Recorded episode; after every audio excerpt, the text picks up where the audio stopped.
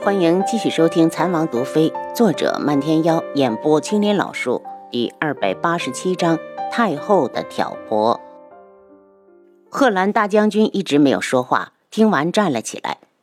太子殿下和王妃放心，臣马上就奔赴北域，以防苍隼国偷袭。楚清瑶想到了楚云木，其实现在应该叫他宇文云木，是他叫习惯了，一时改不了口。别的他不敢说，但是能肯定，如果他当权，绝不会对天穹发起战争。三皇子道：“那就拜托大将军了。”贺兰厚德走后，七皇子道：“皇婶，皇叔受伤的事，怕是瞒不住多久。那毒真的解不了吗？”楚清瑶强忍住悲痛，没解药，他也不怕。轩辕志，相信阿楚，我会让你醒来的。见他一脸难过，三皇子也不好受，说道：“如今父皇已经失了群臣的心，就算大家知道皇叔中毒，我也有信心处理好朝中之事。我最担心的还是二皇兄，如果他知道京中的变故，会不会以为这是起兵的好时机？”轩辕火吗？他在滇南待了这么久，抱着什么样的心思，怕是连三岁的孩子都知道了。三皇兄，他如果回京，我们挡不住。七皇子边想边说：“除非你快点继位，到时候就算他回来了，也没了起兵的理由。若是他一意孤行，就是反叛。”三皇子身边的太监孙云从外面进来：“太子，宫里传来消息，太后要召致王妃进宫。来传讯的人已经出宫了。”三皇子看了眼楚清瑶。皇婶，我帮你挡回去。你现在的身子不适合见太后，太后一直看皇婶不顺眼，万一把人扣在宫里闹皇叔怎么办？楚清瑶只好点头，眼中一片忧色。太后这个时候召她进宫，怕是听到了什么风声。三皇子安慰道：“皇婶放心，宫里有我。”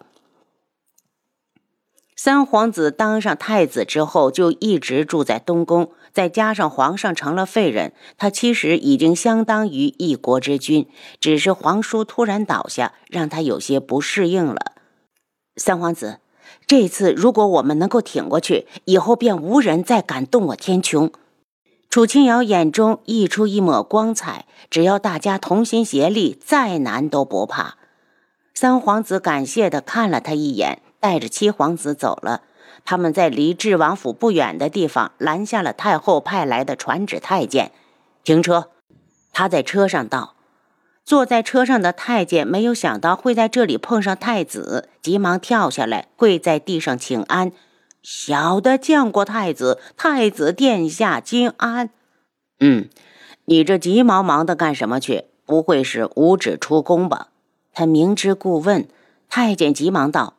太后听说一门的人已经撤出了智王府，命小的前去宣智王妃进宫，为皇上医治。宫里太医都没有办法，皇婶就能有办法了。三皇子脸一冷，简直是胡闹！皇婶又不是职业的大夫，能看什么？要本宫说，他以前给人解毒也是瞎猫碰上了死耗子。太监低着头不敢开口，心里说：“真是出门没看黄历，怎么碰上了这两位皇子？谁不知道这两人一直和智王一路，今日怕王府是去不成了。”行了，你起来吧。本宫的车坏了，你先送本宫回宫，到时候我自会和太后说。太监哪敢不答应，爬起来将马车掉了个头，又回宫了。太后宫中，他见刚派出去没有多久的太监又回来了，身旁还跟着太子，就知道定是太子从中阻拦。沉声道：“太子，哀家好不容易听说一门的人走了，急着宣知王妃进宫，好让他看看你父皇。你把人给哀家拦下是什么意思？莫非你不盼着你父皇站起来？”三皇子眸色一冷。七皇子已经到，皇祖母、三皇兄也是迫不得已才这么做。我们两个刚刚从智王府回来，智王妃的脑子好像出了问题。太后眸色一眯，明显不信。七皇子又道：“听皇叔说，是一门的几位长老住在府上时，曾多次的挤兑他，被气的。太后又看向三皇子，太子，你可知一门为何针对他？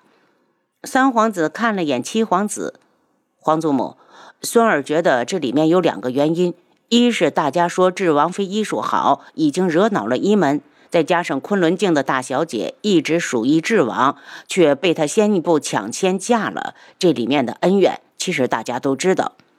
意思就是皇祖母，你是装不知道吧？太后盯着三皇子。你可千万别被那个女人给骗了，那女人的心思毒着呢。至于楚清瑶到底如何毒，她却没说出来。皇祖母放心，孙儿会派人监视她，一发现不对，立刻就治她的罪。三皇子只想把太后糊弄过去，可太后能在深宫走到现在，早就成精了，哪那么好骗？他道。既然他脑子出了问题，那更应该招进宫里，让太医好好给他看看。七皇子一脸气愤，抢着道：“皇祖母有所不知，刚才三皇兄就是这么说的，没有想到却惹恼了智王，把我们都赶了出来。要不然我们也不会拦下您派去的传旨太监。我们如此做，其实是在救他。谁知道皇叔一怒之下会不会砍了他？”太后似信非信，却对三皇子提了一件事：“言儿，你如今贵为太子，也该立妃了。你告诉皇祖母，可有中意的姑娘？如果有，就告诉哀家；如果家事适当，哀家就做主为你们定下。”三皇子一愣，这种时候他哪有时间考虑这事？挤出一丝羞涩道。皇祖母，父皇还卧病在床，孙儿真的没心情想这些事儿，这事儿往后拖一拖吧。那怎么成？这事儿必须听哀家的。丽妃宜早不宜迟，有人替你管家，哀家也能放心。说完，又看了眼七皇子，彻儿只比太子小四岁，哀家也一并帮你留意着。皇祖母。三皇子还想再争取争取，七皇子却在这时扯了他一下，对他摇摇头。这个小动作完全落入太后的眼中，他赞赏地看了眼七皇子，还是彻儿懂事儿。彻儿，你先回去，哀家有事要和太子单独谈谈。那孙儿告退。七皇子行礼离开，三皇子站在地上，静静地等着太后开口。太后盯着他看了好一会儿，才道：“雅儿，你觉得智王如何？”三皇子大抵知道太后要说什么了，维持着刚才的神色不变。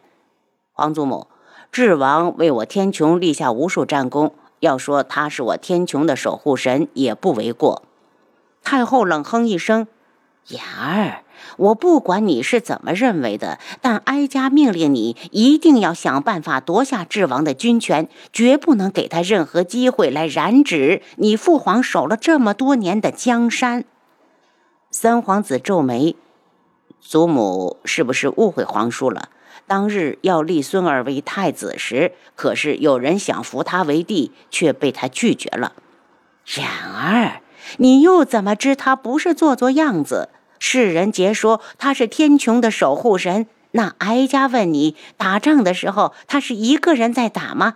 那是我天穹千千万万的儿郎用白骨堆积起来的战功，到最后都落到他一个人的头上，哀家就替他臊得慌。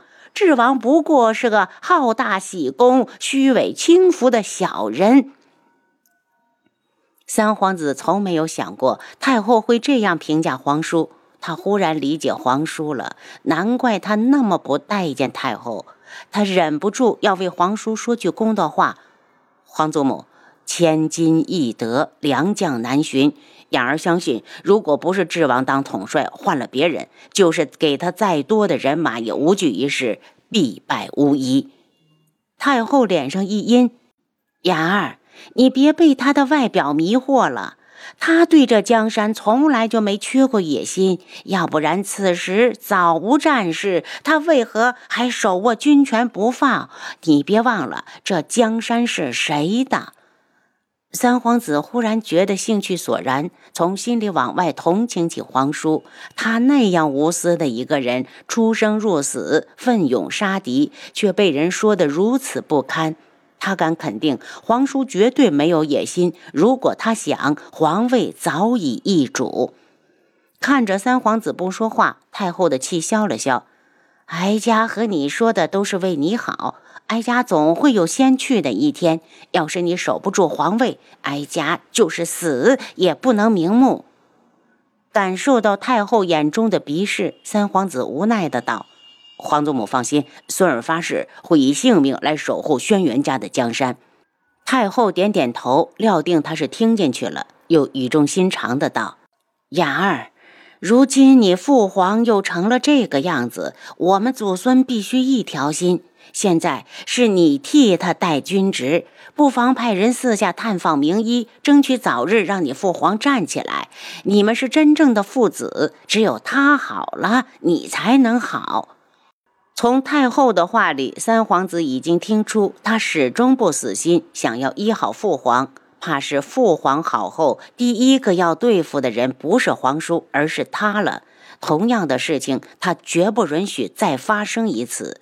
不过，他还是道：“皇祖母放心，孙儿私下里一直在派人打探，只是天下大夫皆出一门，孙儿没敢把这件事情拿到明面上来，只希望能够碰上像天树老人那样的高人，到时候父皇就有救了。”太后道。你可知你十姑姑人在哪里？